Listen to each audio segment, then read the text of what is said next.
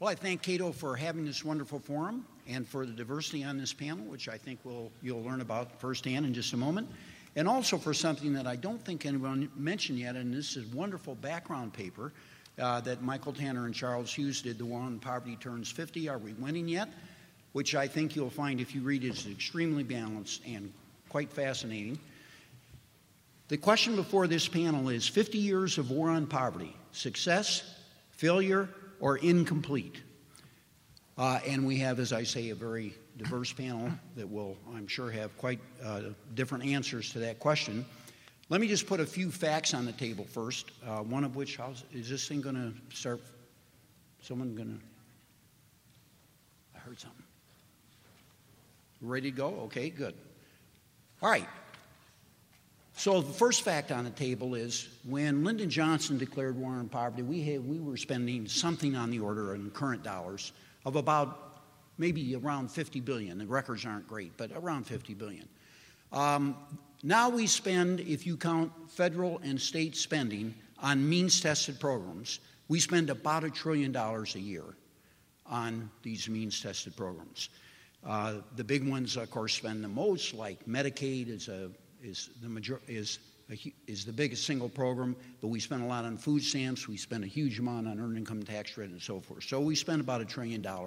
And there are 84 at least major programs, most of them created since the War on Poverty began, and many of them created after the War on Poverty. So Lyndon Johnson and the War on Poverty might have gotten the ball rolling, but the programs were not created then. So we have this panel here to address it, and let me just say one word about the members of the panel, and I think it's a bad idea to spend a lot of time introducing panel members. First is Michael Tanner, of course, that I've already talked about, who wrote this brief. He's widely known for his writing on poverty, but especially on health care, and recently has edited a book on Obamacare, which I understand is quite good. I have not read it.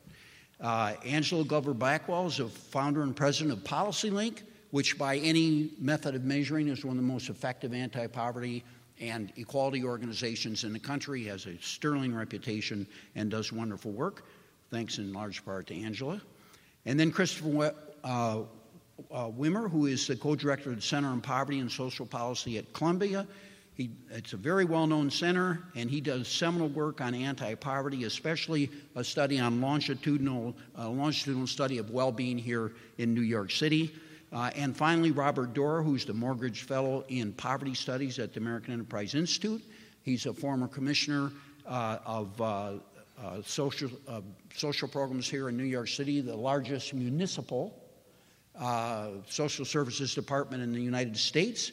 And Robert recently went to the American Enterprise Institute. Here's our agenda. I'm going to make a few remarks at the beginning. Each panelist will then have 12 minutes, and panelists will be somebody flashing cards at the beginning, and they're little trap seats right where you're sitting. So when you get about 12 minutes and 15 seconds, you will disappear immediately. So keep that in mind. Then when they finish, I'm going to ask the panelists a few questions. Then we'll take a few questions from the audience. We'll end, we're supposed to end promptly at 10:45, but that's going to throw our time off a little bit. I don't know what the planners at conference are going to do about that, but we certainly do not want to miss even 1 minute of our break, so we will try to be as punctual as possible. All right, so here's what I would like to, I go for complexity. So increasing low-wage work plus work support benefits, which I'll talk about in a minute, equals reduced poverty. There are two ways that we have reduced poverty in the United States that have been successful. One is very sophisticated strategy. We gave people money. It's called Social Security. Poverty among the elderly has plummeted. There are many studies that show that about 90% of that decline is due to Social Security. So that wasn't, that's one way we did it. And this is the other way, which was surprisingly effective. We encouraged low-wage work, which has been trashed over and over again. Look at the congressional record and debates in Congress about horrible hamburger flipping jobs and so forth. Well, we did it anyway, and a lot of mothers, McWhorter was absolutely right about that. A lot of mothers went out and got jobs, but that was only half of it. We also subsidized their work, mainly with benefits they could only get if they worked, so the benefits themselves encouraged work. So here is the way it happened. This is employment of all single mothers, the top line, and of never married mothers. The never married mothers, the ones that McWhorter talked about, are the most likely to be poor, the least likely to have a good education, the least likely to have job skills, and the least likely to work. And yet, as you can see, I don't know this, as you can see in the mid-90s, there was a huge increase. There's nothing like this in Bureau of Labor Statistics record. 40% increase in employment among single moms. This is roughly during the period of welfare reform. That legislation was passed in '96. And that has pretty much been maintained. There's been some decline primarily because of recessions, but it's slightly recovering, so maybe we can be encouraged that it'll continue to increase in the future. And then secondly, the work support system that I talked about. So there's something here for both the left and the right, and I think when the left realized this, they agreed to welfare reform, and welfare reform passed in '96, signed by a Democratic president, and half of the members of Congress, half the Democrats in Congress voted for the reform. The bipartisan vote for welfare reform that had very strong work requirements was greater than the bipartisan vote for Medicaid and Medicare. So there was a lot of agreement after a very ugly debate, but a lot of agreement that work was the way to go. And so we have this work support system, earned income tax credit, additional child tax credit. You can only get those if they're based on earnings, so you can't get them unless you work. SNAP, the food stamp program that Michael's written so often about, child care, Head Start, state pre-K. We have a whole range of programs that provide child care. We still don't provide child care to all low-income mothers, but we have a lot of child care, and there was more money put in the welfare reform legislation, and it's been expanded several times since. And then a whole range of other programs, especially now health insurance for children. Virtually every kid under 200% of poverty in the United States is covered now, which was not true in '96 and not true before that. And here is the way the system works. So this is, if you look at the very top line, you can call that Darwin's line. It's life in the state of nature. This is poverty among single moms and their children, single moms with children. And you can see every year it's very, very high. It went down, it came back up. And as you can see there, this is the effect of earnings. The very first line, that's earnings. So life in the state of nature, if you look at the end of that line, about half of these families would be poor if it were not, despite the fact that many of them work. And now we start adding benefits. First, the next line is adding cash benefits. That's essentially the official definition of poverty, which is a horrible definition. I hope we talk about that a little bit.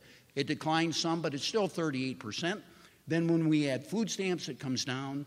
Then when we add the EITC and the additional child tax credit and subtract taxes that people have to pay, it comes down again. And then if we add the income of other people in the household, it comes down again. So our system of reducing poverty among single moms, many of whom work at low-wage jobs, is to increase their work effort, as you saw in the previous chart, and then to subsidize their earnings. And that, too, has resulted in very substantial reductions in child poverty. By 2000, we had the lowest child poverty rate among black kids, among Hispanic kids, and among kids in single-parent families that we've ever had. It went up because of the recessions of 2001, 2007, but now it's coming back down again. It's still lower than it was in the early 1990s. So we can say that this strategy of doing everything possible to encourage work, some people would say force work, and subsidizing earnings has worked well to reduce poverty. People could still argue we spend too much, we shouldn't do it this way, but this does reduce poverty. Now, there are other effects, some of which, especially people on the left, have thought was not a good outcome, and that's certainly true. For example, deep poverty has increased somewhat because some of the mothers have not learned to work. They lose jobs. They have a number of problems. So this does not work for everybody, but it works on average. Social science and I would argue public policy are about averages, and it works on average. All right, so with that on the table, we're going to start with our panel now, and the first speaker will be Michael Tanner, then Angela, then Chris, then Robert Doar.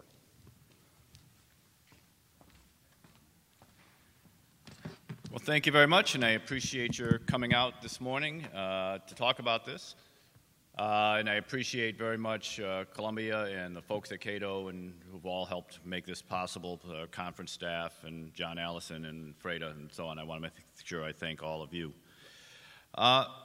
About 6 weeks ago, I guess it was now, President Obama delivered his State of the Union address. And while he was talking in the State of the Union address, he was addressing his Cuba policy, his plans to open up more to Cuba in the embargo and so on, a proposal that I strongly support. But as part of that explanation for that, he said, look, if you've been trying something for 50 years and it hasn't worked, maybe it's time to try something new. And I thought, gee, there's a whole bunch of government programs that might apply to. And one of these I would address is the War on Poverty. I think one of the things I wanted to stress at the very beginning of this is just how big the War on Poverty is. I think most people, we hear a lot of rhetoric in this country about how we don't spend very much on poverty, and when it really comes to helping the poor, how cheap we are as a nation, and they look to countries in Europe and so on, they say the United States really doesn't try to help poor people. But the reality is the War on Poverty is pretty big. There's 126 federal anti-poverty programs.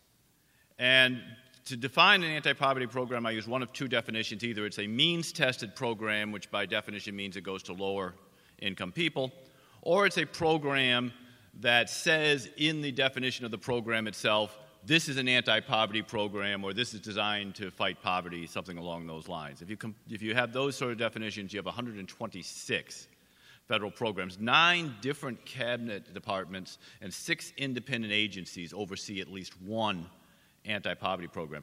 Roughly 72 of these are either cash or in-kind benefits. They give benefits directly to individuals in some way. The others are more community-based, things like community development block grants and so on that go to low-income areas rather than to specific individuals. And every year we spend,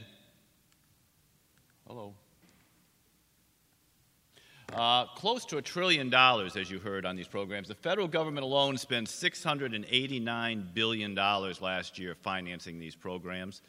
And state and local governments contribute another $292 billion. So we're up to $1 trillion just under that, which is real money. So it's hard to see that we're not spending money fighting poverty. Now, we really should keep this in perspective because this is not just about money being spent. And if you really want to get into where, we spend money in Washington, the money we spend on poverty, as real as it is, pales in comparison to the amount of welfare we spend on senior citizens in terms of Social Security and Medicare over and above what they pay in to the programs. There's a huge amount of poverty for the relatively affluent elderly. Corporate welfare is a substantial amount, over $100 billion, according to Cato's estimates, all of which should be done away with. And then, of course, there's welfare tucked into the military and defense and homeland security budgets. We don't know exactly how much it is. It's hard to tease it out exactly how much it is, but we certainly know there's some there. So if we're going to get upset just about spending only, then welfare is probably not the place we should be the most upset. There's certainly enough waste and fraud and mismanagement and simply programs that shouldn't exist to go around without getting into that. Still, if you're spending $1 trillion, you should expect to get something out of it, something in return for it. I mean, we are, after all, if you simply broke that down and divided the amount we're spending by the number of people who live in poverty, we're spending over $21,000 for every poor man, woman, and child in America. Now, when you figure that the poverty rate is just a little under $12,000 for a single person, you could theoretically write a check for $12,000 to every poor person in America, wipe out poverty, and save yourself some $10,000 or so. But obviously, for all that money we're spending, poverty still exists. So we're not necessarily getting a real big bang for our buck. In fact, if you want to look at total welfare spending, going back into the, we started at around 73, which is after most of these programs have had a chance to kick in. You could take it back a little bit further. But you look at the growth in these programs, and what you see is fairly substantial growth. In fact, using constant 2014 dollars, we've spent since 1965 roughly $22 trillion fighting poverty in constant dollars. So the question is, what are we exactly getting for that? If you want to look at poverty rates, this is using the standard, the Census Bureau poverty rate, and we'll talk about that in a minute. But what you see is that prior to 1965, poverty rates were coming down substantially. That when we didn't have a war on poverty, poverty was still going down. We were reducing poverty without 126 different programs. And that continues down until around the early 1970s, and then it sort of flattens out. And what we see is that it stays pretty constant from that period on to now. So you can look at this, and you can track that against spending. Blue line is the poverty rate, and the red and green lines represent total spending and federal spending only. And what you see is that there's an enormous increase in spending on a yearly basis. We're spending more and more money every year. But the poverty rate seems pretty constant despite what we're spending. And you would look at this and you would say, well, it suggests we're not getting a whole lot for our money. Now, one big caveat to this. What I was using there, as I said, was the Census Bureau's official poverty measure. And almost everybody in Washington, regardless of your political persuasion, agrees that that is a pretty lousy measure of poverty. I think everybody in this panel is going to agree with that. There's been some pretty good work done on this. Dr. Wimer and others have done some really good work on coming up with alternative poverty measures. I think one of the better ones is done by Meyer and Sullivan in a paper for the National Bureau of Economic Research. And this one shows that if you actually look at, if you sort of take poverty measures that take into account taxes and transfers and things like that, what you actually find was there was a significant decline in poverty during the first 10 years or so of the war on poverty. And then it sort of begins, you get a sort of a level out, then you get another drop around the time welfare reform kicked in, and then you begin to get another leveling out of this. But it doesn't appear after, from about the mid-1980s at least on, that you're seeing, when you're seeing this massive increase in spending, that you're getting a lot of incremental increase for this. I would also suggest, if you go back to that early decrease around the first 10 years of the war on poverty, it's very hard to trace this directly to the war on poverty programs. What you find is there's a number of other factors going on around the same time which have a significant impact. For example, you had the 1965 Civil Rights Act. And what you find is that as a result of the Civil Rights Act, you find African Americans moving more into the mainstream of economic life during the 1960s, particularly in the South. And you find the gap, for example, in the South between black and white wages shrinks significantly during that period of time, which enables a lot of African Americans to move out of poverty during that period. You also had the beginnings of the women's movement during that period. So women were moving into jobs that were not previously attainable and moving into higher wages, both of which also helped a lot of women move out of the poverty levels. You had a period of sustained economic growth, which meant higher wages generally, which tended to lift people out of poverty. And you also had a significant amount of philanthropic giving during that period as well, all of which had an impact on poverty rates. Regardless of how you want to look at it, though, what you find is that in the last 20 years or so, you're not getting a very big incremental increase in terms of how you're getting people out of poverty. And that's because the programs we have, by and large, are not designed to deal with the big problems that we have in terms of how you get out of poverty. We know, by and large, that the way to get out of poverty, number one, finish school. If you drop out of high school, you're going to be poor. If you're a college graduate, you're probably not. About half of all high school dropouts live below the poverty level. Relatively few people who are college graduates do. So education reform becomes a huge issue. Number two, as we've heard repeatedly already today, if you're not married, don't get pregnant. Not a moral judgment, it's simply an economic one. You're 5 times more likely to live in poverty if you give birth out of wedlock than if you wait until you're married. Number three, get a job, any job, and stick with it, as we've heard before. Less than 3%, think about that, less than 3% of people who work full-time live below the poverty level. Even part-time work can cut your rate of likelihood of being in poverty almost in half. So getting people into jobs, work, in effect, works. And number four, we need to find ways to contribute to savings in these programs. In essence, what we have done over the last 50 years with the war on poverty is we've made poverty somewhat less uncomfortable. It's no longer quite as much destitution as there was at one time. The sort of poverty that existed when Michael Harrington wrote about the other America, the age in which about a third of people who lived in poverty didn't have electricity or running water. That sort of thing is largely gone, the huge malnutrition that existed at one time. We've done a pretty good job of dealing with that sort of material poverty. But what we haven't enabled recently, in particular, is enabled people to get out of poverty, to rise to that next step, that next rung on the ladder. We haven't increased economic mobility. We haven't enabled the children of people who are growing poor to be less likely to be poor when they grow up. What we haven't done is created the foundations on which people can become all that they can be, to rise to that level you heard earlier of being fully actualized people, able to take advantage of all their abilities and all their talents and rise to what they want to do. Instead, what we've done is spend more and more money and gotten less and less in exchange for that money. So what I would like to suggest is that as we look back over the last 50 years, we could say that maybe, maybe not, we had some early success, but we're no longer having that success, and maybe we should try something different, something that doesn't involve 126 federal programs and $1 trillion of taxpayers' money. Thank you all very much. Appreciate it.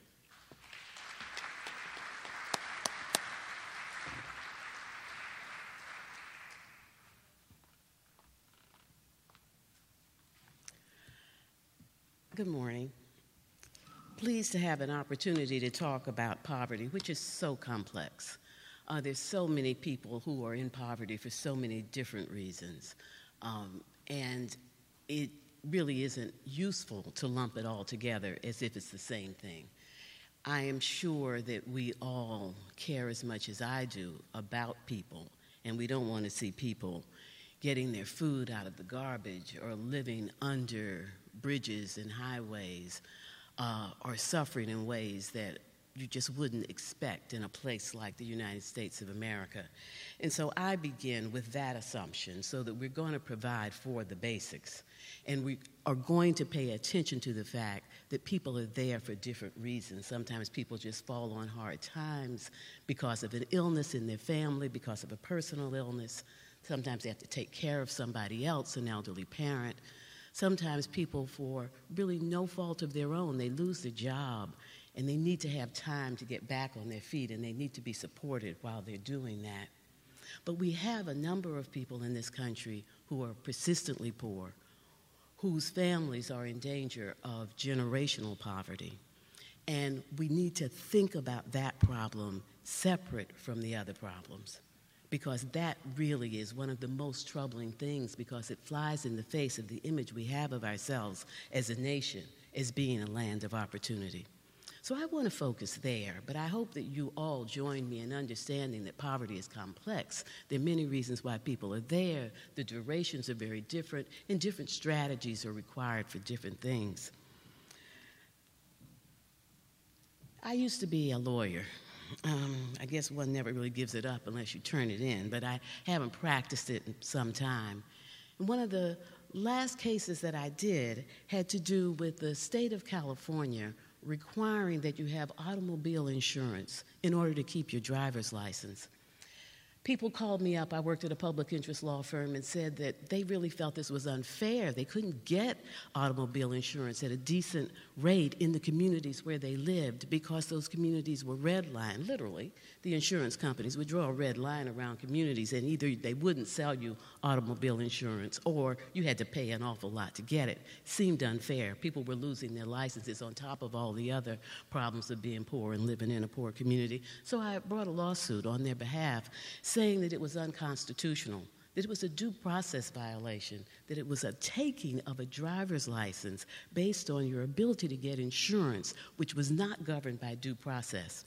Really creative argument, got all the way to the California Supreme Court. They were really interested in it. I felt like I was playing tennis. They were so engaged, just bouncing questions over at me. In the end, I lost that case, because being poor is not a suspect category, and therefore I didn't prevail. But I was on the radio talking about it and trying to help people to understand it. And after I'd gone through this long explanation and told stories about what it was like to live in these communities, the first call I got was, well, why don't those people just move someplace where it's not so expensive to get automobile insurance? Oh, my goodness. it's like I said, what did I wanted to critique myself. Did I not explain this well enough? Do people not understand that for so many people that is not an option? And I think that's what we haven't been paying enough attention to, which is that in this country, where you live is a proxy for opportunity. Where you live determines whether or not your children have a good school right there in the neighborhood. Where you live determines whether or not there are jobs close by, or if there is public transit to get you to a job that might exist someplace in the region. Where you live determines that if you're lucky enough to own a home, whether you have any value in it that you can pull out for an emergency or to pursue an opportunity. Where you live even determines how long you live. You tell me your zip code and I can pretty accurately tell you your life expectancy. And in the area where I live in California, the life expectancy is about 15 years higher in the Berkeley Hills than it is in the West Oakland Flatlands. Where you live determines how well you live while you live in terms of asthma, obesity, diabetes, heart disease, hypertension. Where you live is a proxy for opportunity. And if you live in a community of concentrated poverty, your prospects are not good at all. One of the things I think that struck me most looking at the work of Raj Chetty, looking at social mobility, is the areas where you saw the least social mobility was a complete overlay with the areas where you had some of the greatest racial discrimination, which hurt not just those people who were black, it hurt everybody. We end up underinvesting in places, and that causes us to underinvest in people. Place matters a lot, and it matters a lot when you're thinking about poverty. And when we have thought about place in this nation, our strategies have been too narrow, and they have reinforced the very problems I've been describing. When we think about how hard it is to live in a low-income community of poverty, we think about building more attractive, healthier housing in that community, next to that bad school, with no public transportation, with no opportunity to be able to have a home that's going to appreciate, without asking whether or not there's a grocery store in that community where you can get fresh fruits and vegetables. We really need to think about the power of investing in place with an eye toward what it is people need in order to improve their circumstance. So we need a new place-based strategy that thinks about the region, not thinking that you can solve poverty within the four corners of a poor neighborhood, but to think about it in relationship to the region, where the jobs in the region, how do you connect people to those jobs, both by training and by transportation. We need to make sure that all schools are good schools and prepare children to be able to reach their full potential. We need to make sure that children start school ready to learn and healthy. You know all of this. If you think about the communities that you grew up in, those things existed. And if they didn't exist, you had a tougher time trying to reach your full potential. But if you live in a community of concentrated poverty where almost no one is working, where the natural job networks, and that's how people get jobs, don't exist, you're going to see a very tough time. We're learning a lot about these place-based efforts and how to make sure that they can inform strategies. I say inform strategies rather than replicated, because it's not exactly replication that we need to do. We need to tease out principles of what works and use those principles to inform strategies. One of the things that we've been very involved in at PolicyLink is the Promised Neighborhoods program, inspired by the Harlem Children's Zone. You all know the Harlem Children's Zone, and I'm sure you've all been inspired by it. And if you are a lover of it, one of the things that you perhaps worry about is how will neighborhoods all across the country have access to that kind of money to produce those kinds of startling results? Well, the Promised Neighborhoods Institute attempts to answer that question by, one, looking at the Harlem Children's Zone and teasing out what the principles are, taking a neighborhood strategy and deciding that all the children who live in that neighborhood are going to get the supports that they need. building a staff that really is of high quality and understands how to utilize data, how to measure progress, how to be held accountable. Using data for continuous improvement. If you're going to set out to do something, set out to measure it and measure how you're doing all along the way. Building community at the same time that you're creating a program to focus on children. Those principles are what the Promised Neighborhoods Institute tries to take into other communities, and to say that there are already resources in your community that are not focused on producing these results for children. So while you may not have access to the philanthropic dollars that the Harlem Children's Zone had access to, if you build the right kind of collaboration, if you develop the right results that you want to focus on, you can use existing resources to get there by making them more effective and more targeted. And that program is starting to produce results. In Berea, Kentucky, in Minneapolis, we are seeing children increase their readiness for school based on these collective efforts that are making a difference. We also are seeing that if we look hard at communities and think about what it is that's needed there, they can be produced. One of the things, if you travel around this country and you find yourself in an area of a city and you can't find a grocery store, I guarantee you, you are in a low-income black community. And what does that mean for that community? One, it means that it's very hard to have a healthy diet. But second, it means that the young people in that community are not getting early jobs at grocery stores, perhaps the way many of you did. It means that there's not an anchor institution in that community where other entrepreneurial activities can find that foot traffic is coming, where there's something to bring people into that community. It means that people in that community feel very disrespected. It means that it's hard for the elderly people who are there to get on a bus or use some of their grocery money to take a taxi and go someplace else. Well, we figured out how to solve that problem. Pennsylvania did it for us, the Pennsylvania Fresh Food Financing Initiative. Governor Rendell, in 2004, put $30 million into an economic stimulus package that has now been able to leverage over $180 million. They have over 90 grocery stores that exist that didn't exist, or corner stores that now carry fresh fruits and vegetables, or farmers markets.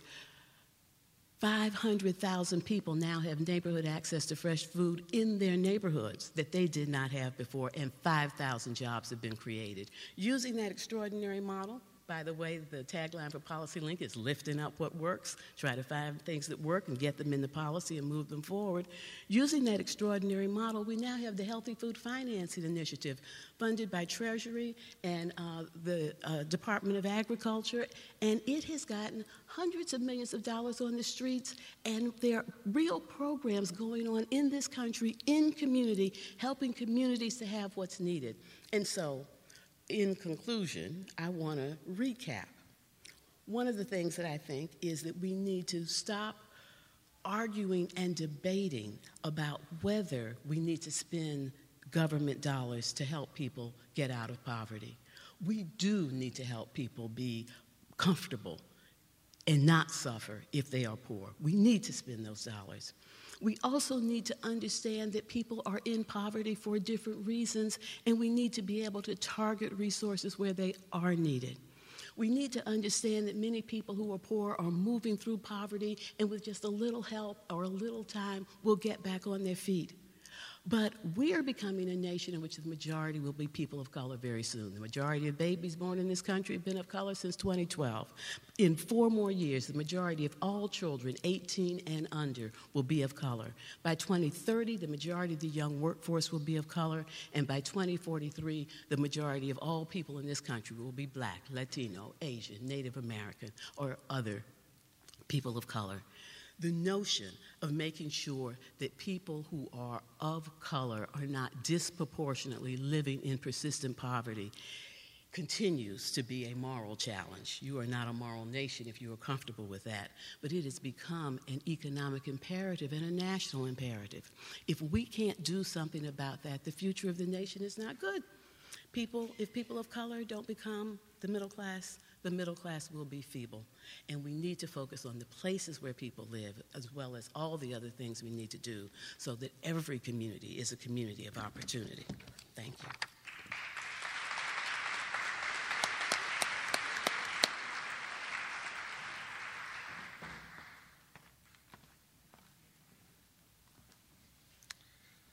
Hello, thank you to the Cato Institute for having me here. It always is a little bit of a risk to talk for 10 to 12 minutes about the arcane issues of poverty measurement and show a bunch of data, but I'm nothing if not a risk taker, so that's what we're going to do. When we sort of posed the question of did we win the war on poverty, did we lose the war on poverty, or are we somewhere in between, I sort of take that as an empirical question, and we've alluded to the fact that we do spend a lot of money on programs for low-income families, for low-income individuals, and the official poverty rate today is not much lower than what it was in the 1960s. And Lyndon Johnson, famously declared war on poverty. The hope was by now that we would have eliminated poverty in this country. And we think about the sort of famous quote by Ronald Reagan in the 80s. Where he sort of said, we waged a war on poverty, and poverty won, and pointed to these trends in official poverty statistics to sort of make that claim. But in recent work, my colleagues here at Columbia and I have tried to re-examine trends in poverty using a more accurate and a more improved measure of poverty to really sort of assess the progress that we may or may not have achieved. And I'll tell you just a little bit briefly about why the official poverty measure is such a poor benchmark for assessing trends over time.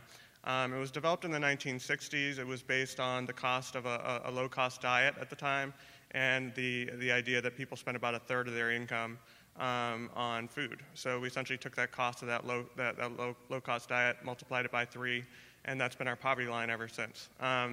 So you can imagine any number of ways in which that has become a flawed statistic over time. A key flaw in that statistic is that it only counts people's cash income when assessing people's resources relative to their needs. And that was a reasonable assumption back in the 1960s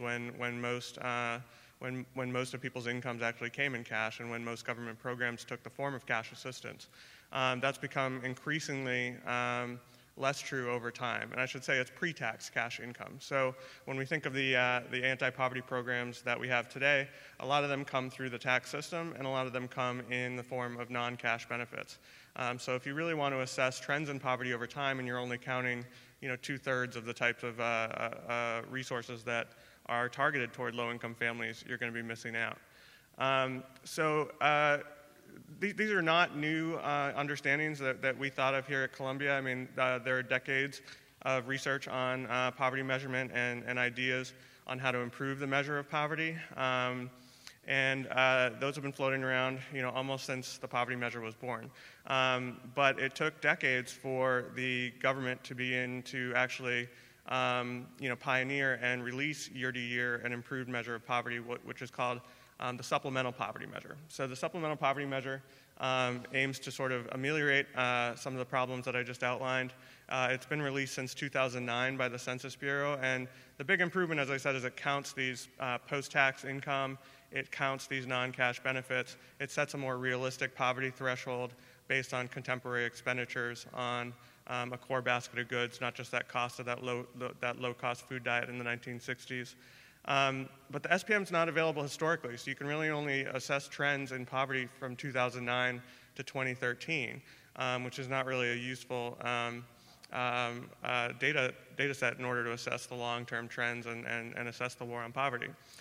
So my colleagues here at Columbia, Liana Fox, Irv Garfinkel, Neeraj Kaushal, and Jane Waldfogel, we took it upon ourselves to try to estimate an SPM-like measure to the best of our ability given available data back to the 1960s and really assess what have been the long-term trends in poverty when you use an improved measure.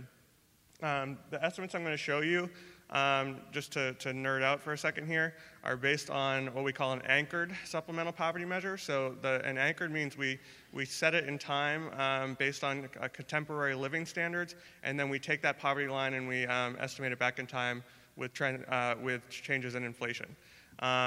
There are people who would argue for a more relative poverty line that would change with living standards. This is designed to make it more comparable to official poverty statistics, where you have a set poverty line and a set benchmark that you're assessing changes in income against over time. So with that said, let me just show you some statistics. So this is trends in both the official and the supplemental poverty rates from 1967 to 2012. And the blue line on the bottom sort of shows you the conventional story that we think we know about poverty trends in this country, where poverty was about 14% in 1967, about 15% in 2012. Doesn't look like much progress. When it turns out when you switch to the supplemental poverty measure, you see a substantial decline in poverty over time, from about 26% in 1967 to 16% today. And I should say these poverty lines, they're higher. The supplemental poverty line is higher in 2012 than the official poverty line because it's based in contemporary living standards. You could anchor this poverty line at any point in time. So we've also experimented when we anchor it in 1960s living standards, which would be more directly comparable to the official poverty line. You see that same drop. You see a drop from about 19% to about 10%. So the level will change depending on what you consider an adequate level of needs, but this trend is consistent regardless. You see a drop in poverty about 40%. And this just shows you, for children, the same sort of figure. Again, you see this big substantial drop in child poverty over time from about 29% to about 19%. For working age, less dramatic drop, and this is people age 18 to 64, less dramatic drop, but you still see about a 25% drop in poverty over time from about 20 to 15. And then this is the elderly, the folks 65 and above. And regardless of the measure, you see a big decline in elderly poverty. This is well understood in the poverty community, widely regarded as tied to Social Security. The supplemental poverty rates are higher for the elderly population. That's because these poverty measures also make some other changes, trying to include people's medical needs and medical expenses in the measure of poverty. We won't dwell on that. But then here is sort of the key figure that I like to show, where we show what we call the effect of taxes and transfers, all these government programs, on the poverty rate. So the red line is a poverty rate based on pre-tax, pre-transfer income. You can think of it almost like market income, the types of resources that people get from their jobs, their investments, et cetera. And you can see that much of the decline in poverty that we've seen since 1960s is a result of including the value of these government programs and transfers. And that's grown over time. So whereas government programs and transfers only reduced poverty by a small percentage in 1967, by today we're talking about 11 or 12 percentage points.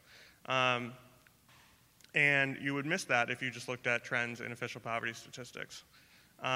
Just as sort of dramatic when you look at child poverty rates. So here again, the red line is pre-tax, pre-transfer poverty. The blue line is after you count taxes and transfers. And here you see this pretty big divergence, especially after the 1990s. And I should say that the 1990s is sort of a remarkable period, both under the official measure and the supplemental measure, where poverty rates are really declining. And that's usually thought of as a combination of three things, which is you had a booming economy in the 1990s, number one, so you had plentiful jobs, and you had the earned income tax credit really substantially expanded in the 1990s, so a real effort to make work pay for low-income families. And then you had welfare reform, too, which was designed to promote work as well. So you had sort of a push factor in welfare reform, a pull factor in the earned income tax credit, and then a roaring economy in the background. And then we also tend to look at deep poverty, which deep poverty is usually a measure of falling under 50% of the poverty line, so it's a more extreme form of disadvantage. If you think of the poverty line as the official poverty line would be around 11,000, 12,000 for a single person. You know, this would be 5,000, 6,000. The supplemental, of course, is a little bit of a higher poverty line. But here you can see what's remarkable about this is that after you include the value of all sort of taxes and transfers, the deep poverty, we've held the deep poverty line to pretty much 5% pretty consistently since the 1960s, and that's regardless of economic cycles. You know, you can see when you look at pre-tax, pre-transfer poverty here, you can see a substantial rise in deep poverty in the recessions in the 1980s and the recessions of the 1990s, as well as the Great Recession there at the end.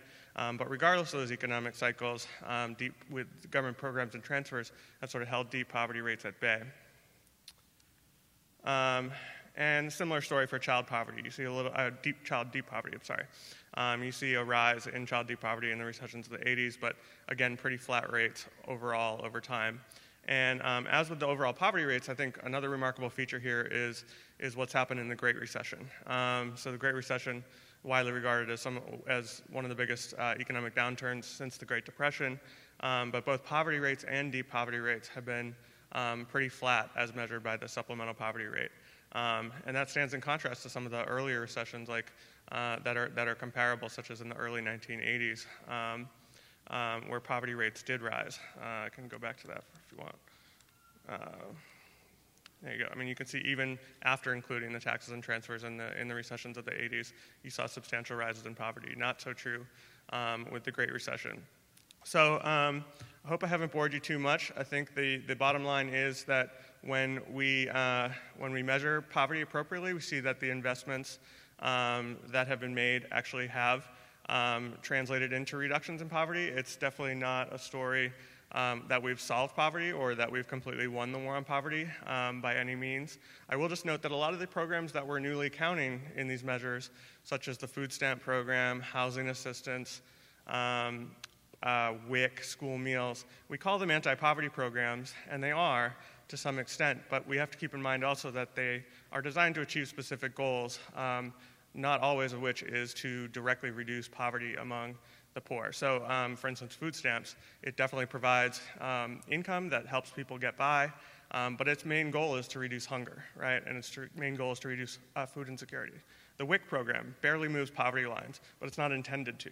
It's intended to help pregnant women and women with young children afford milk, eggs, high-calorie food in order to ensure that children have adequate nutrition. And you can debate the goals of that program and whether it's effective in doing so, but it's important to recognize that it is not specifically an anti-poverty program and shouldn't be held accountable for moving people above or beyond the poverty line, even though it does.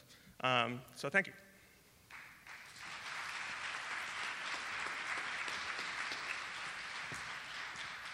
So it's hard to go last, but I hope I can finish up strong. I'm Robert Doar, and I want to thank Cato and Columbia for inviting me here. I'm a New Yorker temporarily residing in Washington now with the American Enterprise Institute, but I greatly miss New York. I was the Commissioner of Social Services for Michael Bloomberg, and it's very good to be back in a really great city. So let me begin by saying, I've got 6 points, and I will go through them as rapidly as I can. But let me begin by saying, just in answering the question, we've had some successes and we've had some failures, and so I think the conclusion is that it's incomplete. The war on poverty still has some work to be done, but some progress has been made. And I guess I would begin by associating myself with the successes. So elderly poverty, clearly significantly dropped, great achievement there. We've reduced poverty for senior citizens.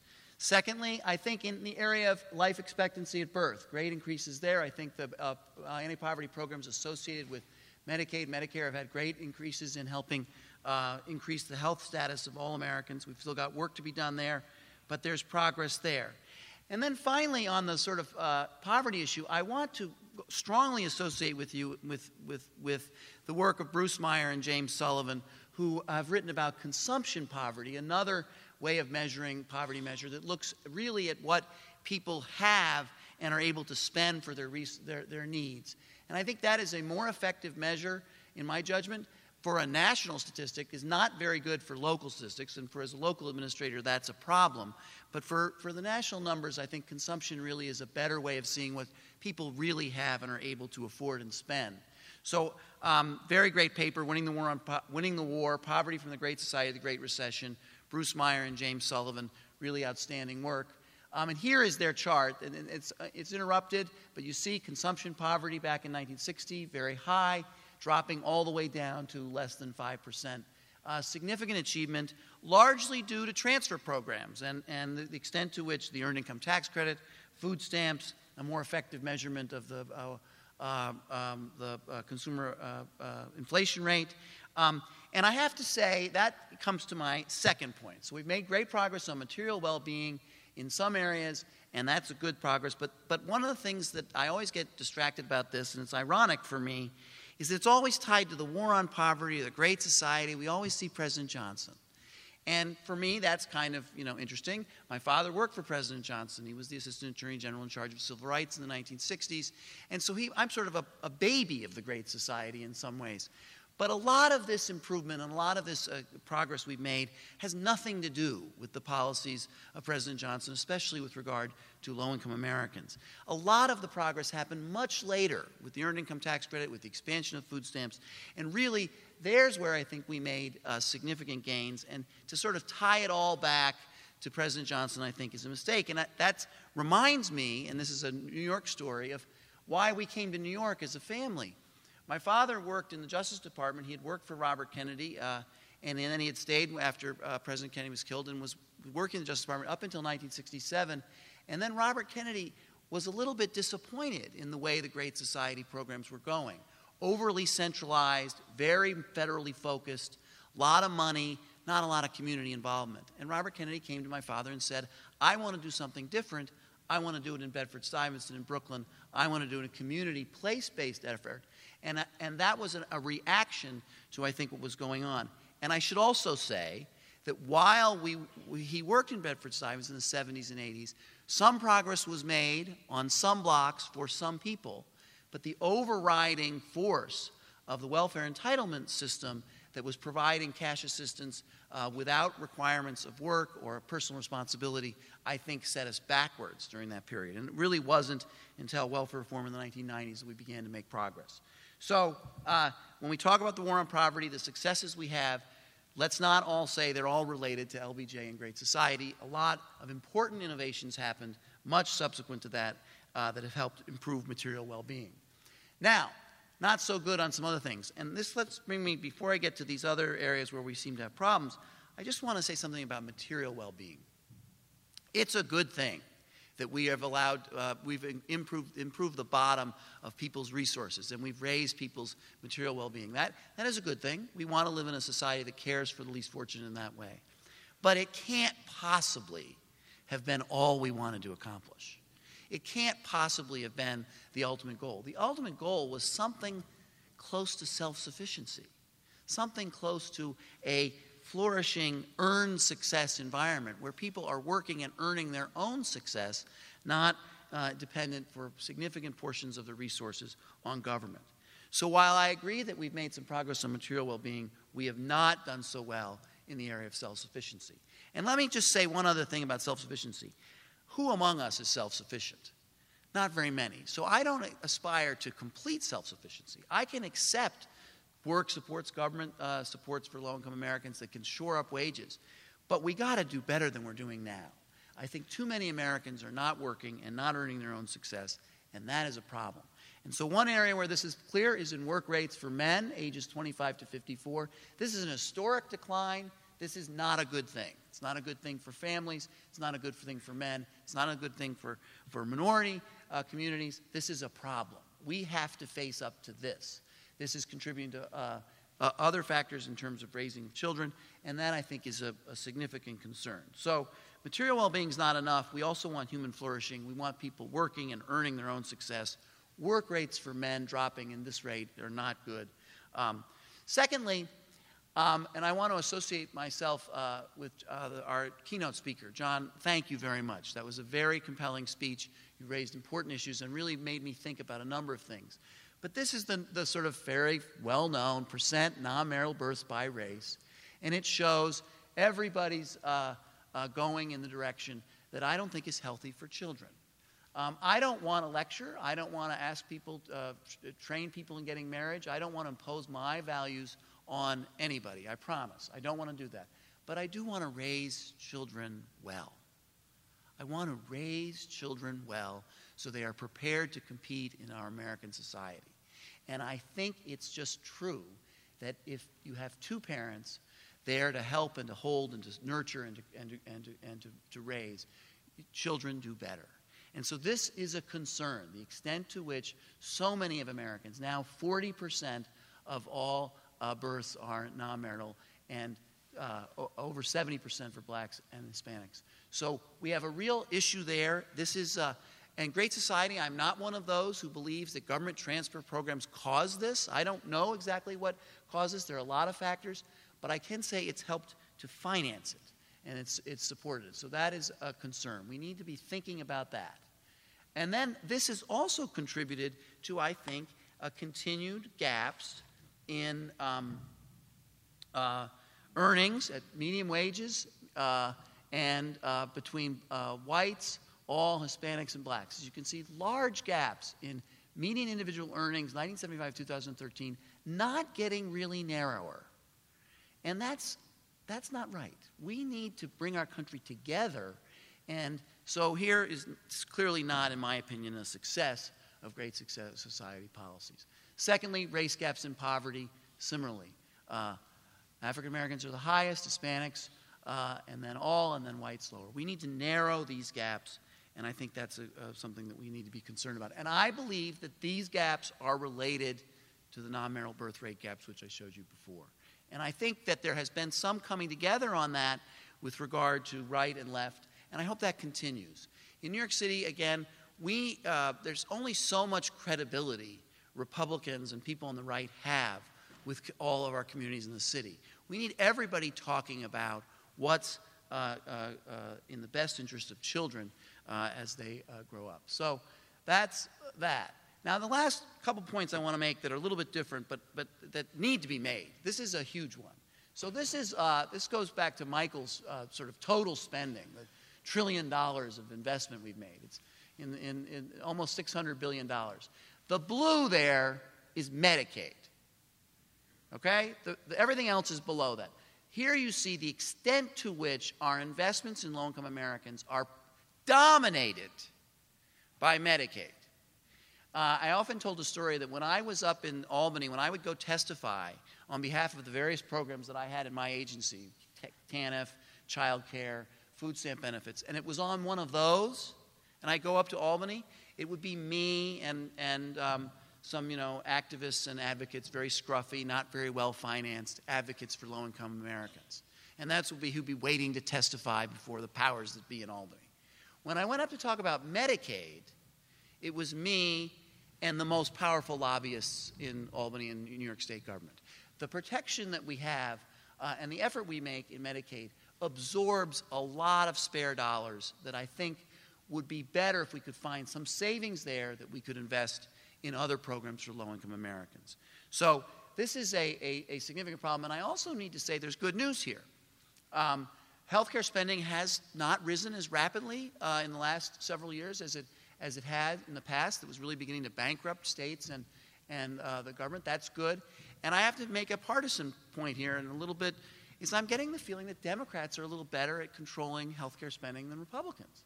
And I think it's because well, I don't know exactly what it's because, but the fact of the matter is the healthcare industry seems to be more effective at limiting efforts on the part of HHS to control, monitor, and healthcare spending more effective with Republicans than they are with Democrats.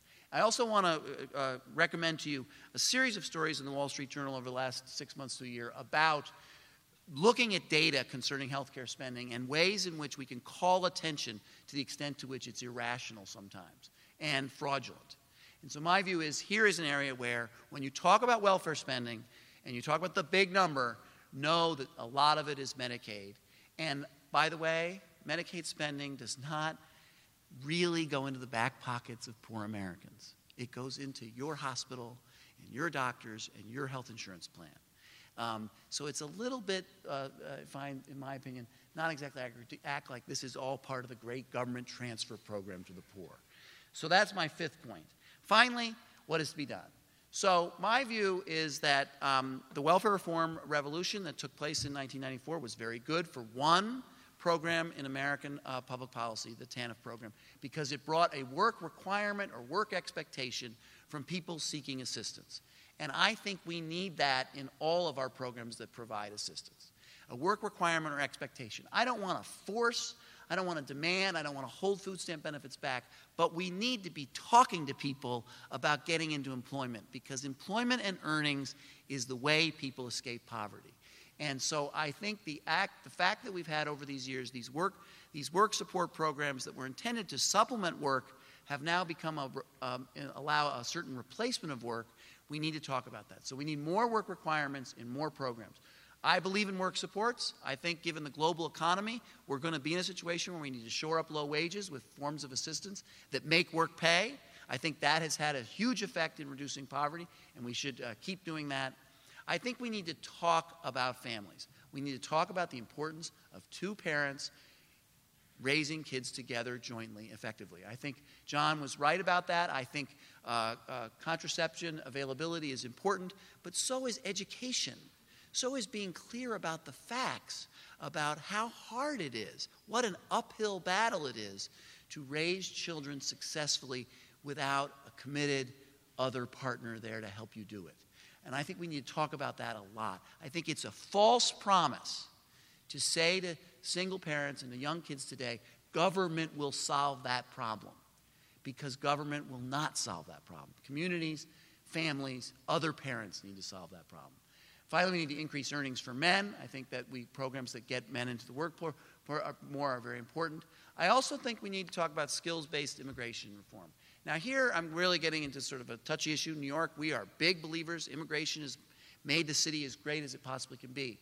But it just seems to me that the competition at the low end of the wage scale for jobs is tough sometimes.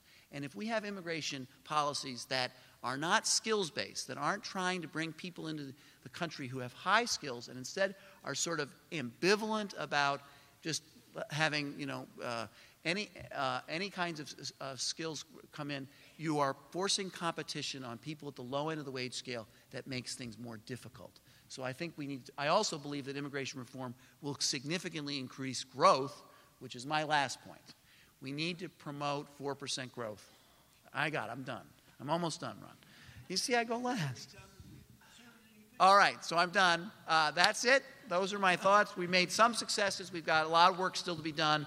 And thank you for having me.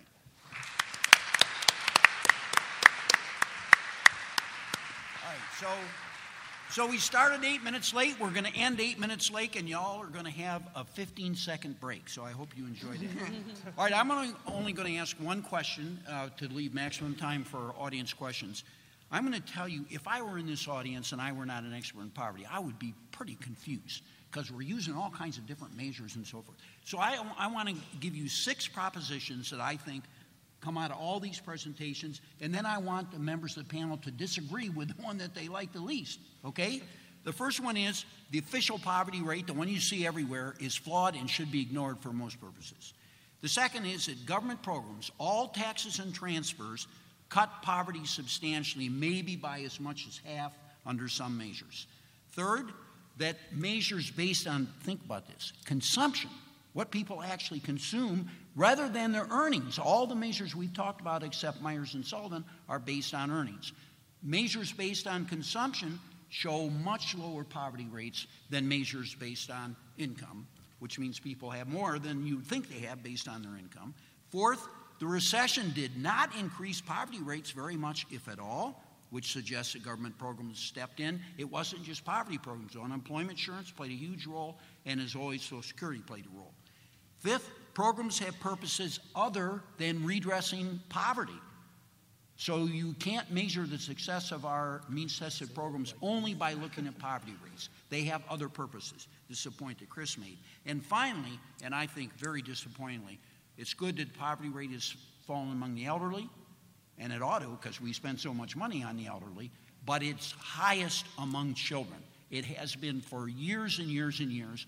In Western societies, it's probably the first time we've had lower poverty rates among the elderly than among children, and a lot of people think maybe our priorities are a little misplaced, and this is going to be a bigger question more and more every year, because we're spending more and more on the elderly. So, members of the panel. Which way you want to go? Start with you. All right, let me take a partial objection then to your number two item about the government transfers reducing poverty. I don't think there's any dispute that they do. And I think that Chris's slides showed that pretty well. That said, if you had plotted spending against Chris's numbers, what you would have seen was not, again, much marginal increase. What you would have seen is spending accelerating, but the amount of decline in the savings in poverty not increasing by anywhere near as much as proportionally to the amount of spending you're getting. So we're clearly reaching a point of diminishing returns, if you will, where a marginal dollar of increased spending on welfare programs is not necessarily bringing a marginal dollar decrease in people living in poverty. So I think in that sense, we can argue about whether or not they were effective or the most effective approach in the past. I think there might have been more effective approaches back then. I think we'll hear about some of them on the second panel. But even if you accept that as a given, what we find going forward is simply saying that, well, let's spend more is not necessarily going to get you more reduction in poverty, because I don't think that that plays out.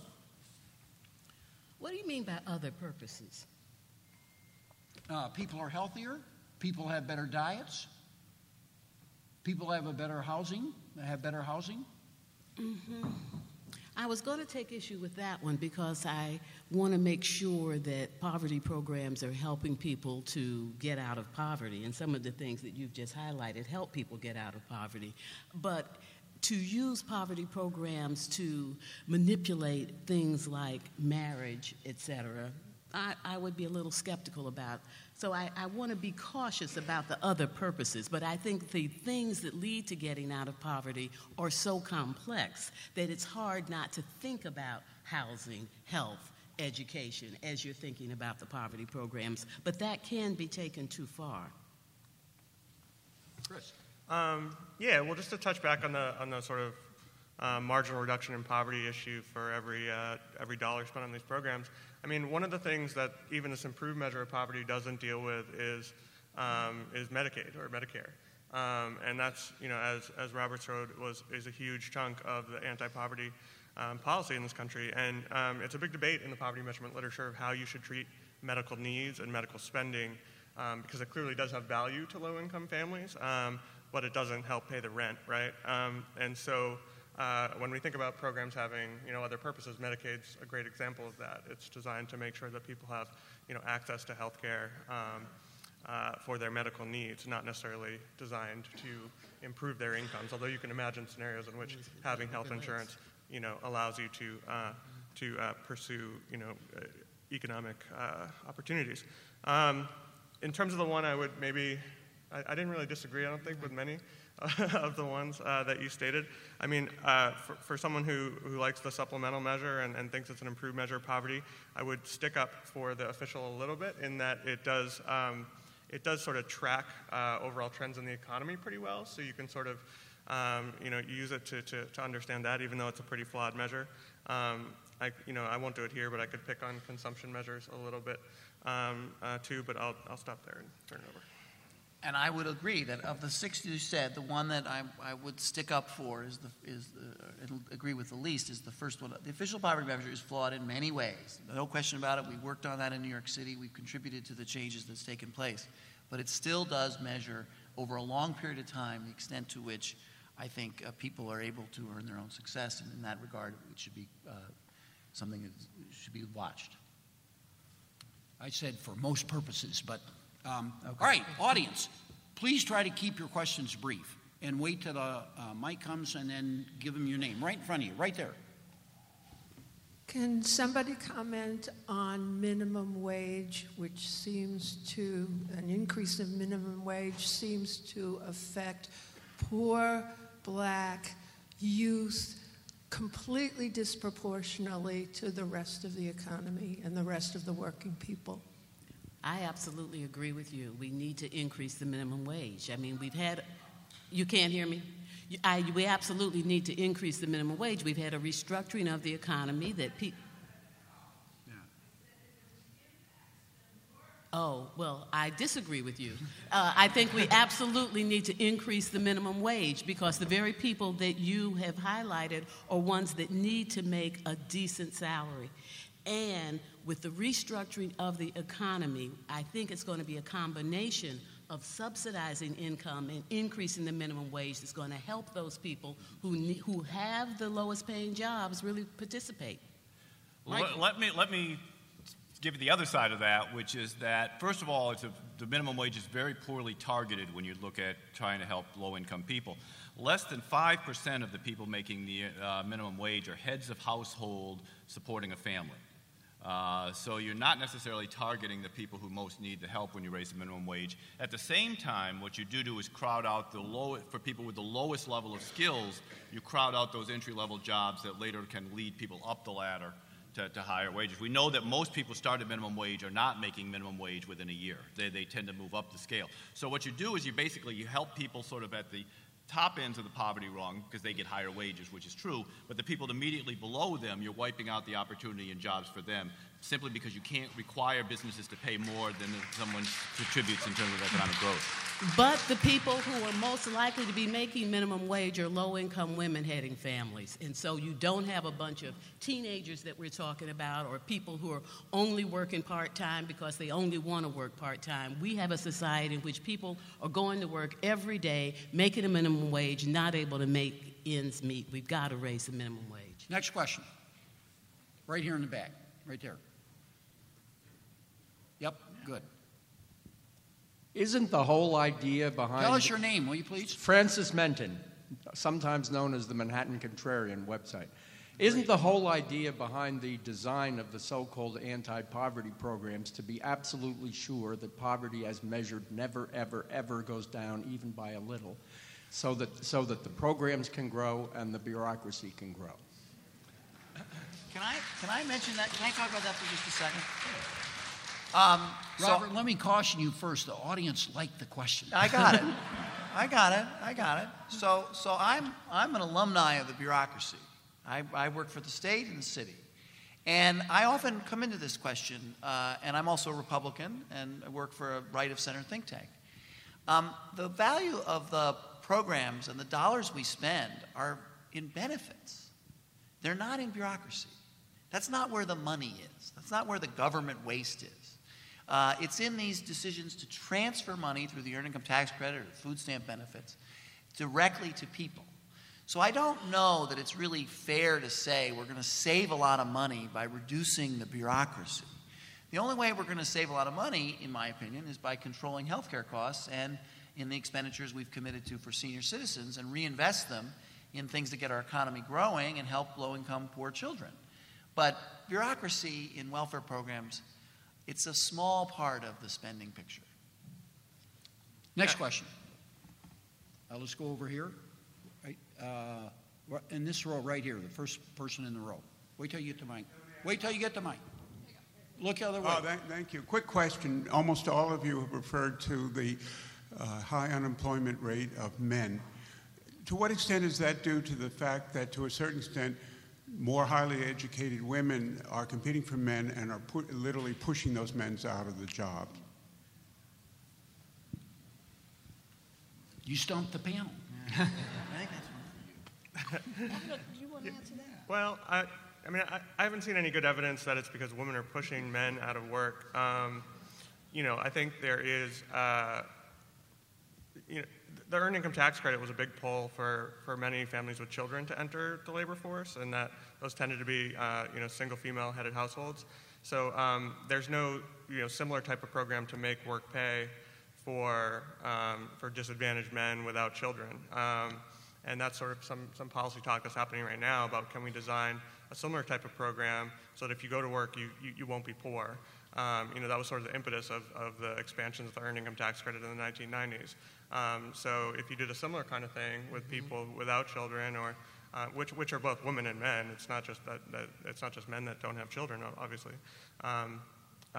Then we might see substantial improvements in labor force participation rates among men. And by the way, last year Congress reached a big compromise on the Farm Bill, and they set aside $200 million for 10 states to do demonstration programs to show how they could increase work among food stamp recipients. The number of people on food stamps is hugely greater than the number of people on cash welfare. So that is a very important experiment. There'll be random assignment studies. We're going to learn a lot, and maybe we'll have another welfare reform that'll focus mainly on in-kind benefits and not cash. Next question, right here, right, all the way to the end. Yeah, thank you. My name's Hugh Campbell. I noticed that the decline in poverty kind of like stopped in the early 70s and then had various degrees of increases. To what degree has the trade deficit made fighting poverty more challenging? The what deficit? The trade deficit. Yeah, I mean, the reality is I think that we're not, it's not the trade deficit as much as the skills deficit. What we're doing is we actually produce more manufactured goods than we ever have in history. It's just that we use less manpower in terms of producing them, and largely because we're going to automation and so on, not because we're moving jobs overseas. The reality is that moving jobs overseas are mostly jobs that are used to sell overseas and so on. They're not necessarily reducing the American workforce in that way. What we are finding, though, is that as we automate and move up to a higher skill environment, you can't basically drop out of high school, go down and get a job at the local factory that's going to support your family. That was something you could do in the 1950s and 1960s, and that's gone. And it's never coming back. Politicians like to talk about we're going to bring back all these manufacturing jobs. We're not. The reality is those jobs are gone forever, and what we need to do is put a premium on skills, which means we need more education reform.